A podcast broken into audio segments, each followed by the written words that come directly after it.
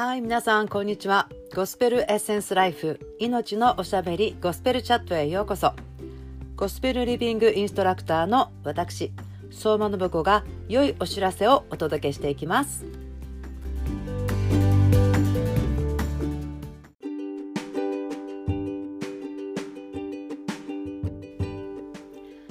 はい皆さんこんにちは。ゴスペルエッセンスライフの信子です。ニュークリエーションリアリティ21 Day チャレンジへようこそ。第2コリント5章17節。誰でもキリストのうちにあるならその人は新しく作られたものです。古いものは過ぎ去って見よすべてが新しくなりました。この誰でもキリストのうちにあるなら新しく作られたもの。私は新しく作られました。あなたもそうであると思います。でもしっかりと新しい私を見ないとついうっかり古い私のところから考えてしまったり新しい私ならできることも考えてないそんなことよくあるんですね。ですからしっかりと新しい私を育てることが大事なんですよね。ですから今日ですねしっかりと見て口に出してまた一日をかけて思い巡らせることで心に働きかけて見よ。全てが新しくなったということをですね活性化していきましょう。今日は Day7 ですね。もう1週間経ちました。感謝します。はい。そして今日の新しくされた私の、えー、 New Creation Reality によるアイデンティティはですねこれもすごいんですよね。私は主と一つの霊とされたものです。私は主と一つの霊とされたものです。とあります？これはですね聖書箇所が第一コリント6章の17節読んでいきたいんですけどもしかし主と交わるものは一つの主と一つの霊になるのです。しかし主と交わるものは主と一つの霊になるのですとあります。はい。これですね、えー、聖書のうんと初めの方に戻って創世記2章のえじゃあ20節ぐらいから読んでみたいんですね。人はすべての家畜、空の鳥、すべての野の獣に名をつけた。しかし、アダムにはふさわしい助け手が見つからなかった。神である主は深い眠りを人に下された。それで人は眠った。主は彼のあばら骨の一つを取り、そのところを肉で塞がれた。神である主は人から取ったあばら骨を一人の女に作り上げ人のところに連れてこられた。人は言った。これこそついに私の骨からの骨。私の肉からの肉。これを女と名付けよう。男から取られたのだから。それゆえ男は父と母を離れその妻と結ばれ二人は一体となるのである。その時人とその妻は2人とも裸であったが恥ずかしいとは思わなかった。24節もう一度読んでみますね。それゆえ男は父と母を離れその妻と結ばれ2人は一体となるのである。とありますよね。ですから結婚した男性と女性が結び合う時にその霊も一つとなるというふうになってるんですね。でこれは私たちと主のことの、まあ、例えというかですね何て言うんですかねひな形っていうんでしょうかね私たちと主の霊が交わっている時に礼拝している時に祈っている時に本当に親密な関係を持っている時に一つとされた霊がですね一つとなっていくというかそういう言い方ができるんじゃないかなと思うんですね。私たちはキリストのうちにあるのでキリストの霊と精霊様と一つにされているということですよね。でも面白いのはこの例えば結婚の話ちょっと例えで使いたいんですけど結婚した方がですね結婚式当日と、えー、5年後10年後50年後ってですねこう一つ具合が違ってくるところがあると思うんですね。そのようにして私たちも一つの例とされた生まれた瞬間にね新しく生まれたニュークリエーションリアリティのところで一つの例とされました。でもどんどん私たちはその中にですねこう深くなっていくというか成長するようなところがあると思います。そしてこの主と一つの例うーん何でしょうっていう感じかもしれないんですけどもこれもですねはいアーメン信じますっていうところが多いんですけどももう一つ考えたいなと見てみたいなと思うところがありました。これはですね、えヨハネの15章のところではいえーとヨハネ15章の4節から読みましょうかね。私にとどまりなさい。私もあなた方の中にとどまります。枝がブドウの木にとどまっていなければ自分では実を結ぶことができないのと同じようにあなた方も私にとどまっていなければ実を結ぶことはできません。私はブドウの木。あなたは枝です。人が私にとどまり私もその人にとどまっているならその人は多くの実を結びます。私を離れてはあなた方は何をすることもできないのです。私にとどまっていなければその人は枝のように投げ捨てられて枯れます。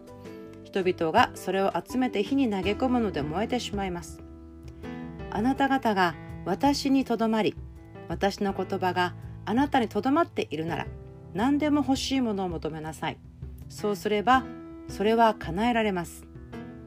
あなた方が多くの実を結び私の弟子となることによって私の父は栄光をお受けになるのです。父が私を愛されたように私もあなた方を愛しました。私の愛にとどまりなさい。私が私の父の戒めを守って父の愛にとどまっているのと同じようにあなた方も私の戒めを守るなら私の愛にとどまっているのです。私の喜びがあなたのうちにありあなた方が喜びで満ち溢れるようになるために私はこれらのことをあなた方に話しました。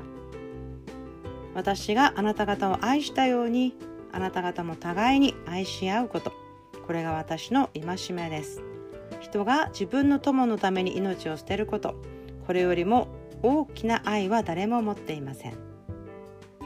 はい。なかなか止まるのが難しくなっちゃうんですけれどもこの一つの種の一つ種と一つの例とされたという私のアイデンティティがあるんですけれども一つということはですねつながっているということだと思うんですね。考え方としてねつながっていますよ。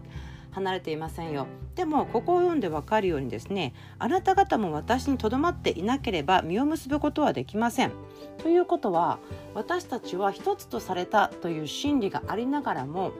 私たちの選択ですよね。日々の選択によって離れてしまうこと。とどまってないよ。一つにされたんですけれども他のところにつながってるよっていうふうになってしまうことはあのとても大きな可能性というかですねなんですよね。だから私たちは励まされている。そして、まあ、命じられてるというかですねとても力強く私にとどまりなさい。私の御言葉を私のうちにとどまりなさい。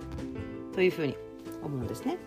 このとどまるというのはいつもそこにいるっていうことだと思うんですけれどもこのブドウの木と枝ということを見た時にですねこの枝は、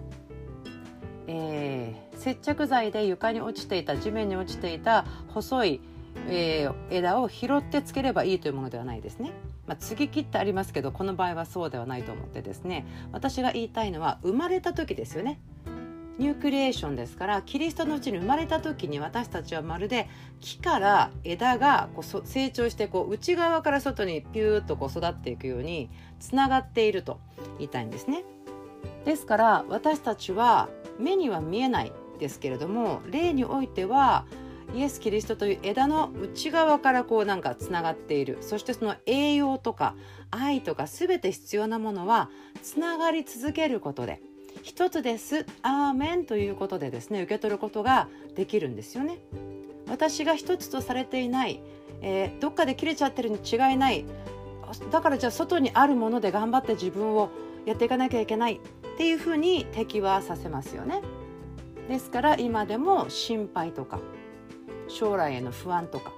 健康の心配とかいろんなですねそういうふうに考えておかしくない状況に私たち囲まれていろんな世界中で住んでるんですけどもその中にあっても私たちのうちに住んでおられる主精霊様に目を合わせるというかですね。あはいつながってます。私は主の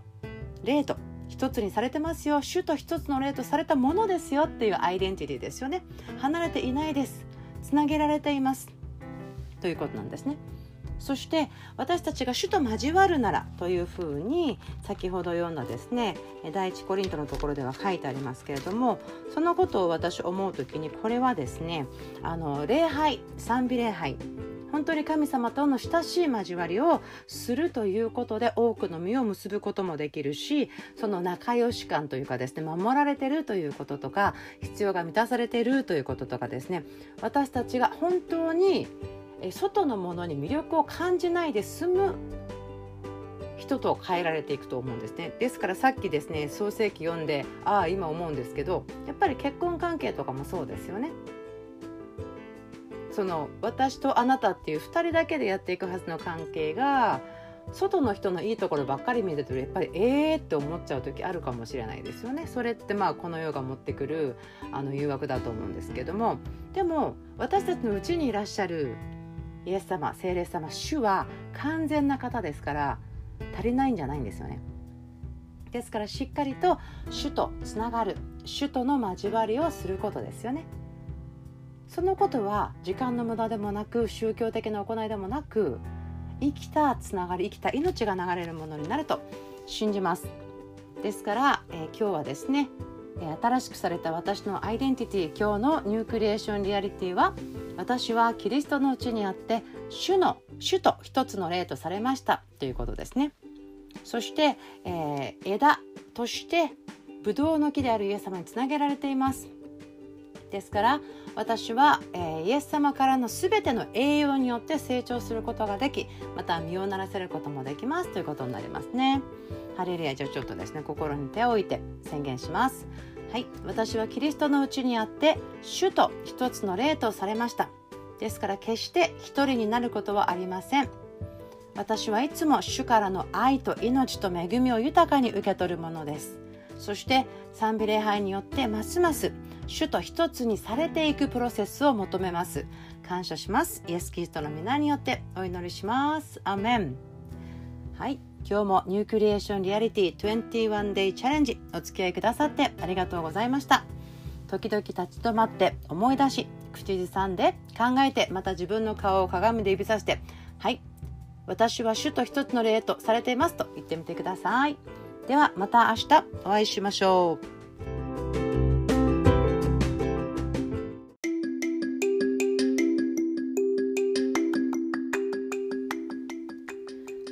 ゴスペルエッセンスライフゴスペルチャット。今日もお付き合いくださってありがとうございました。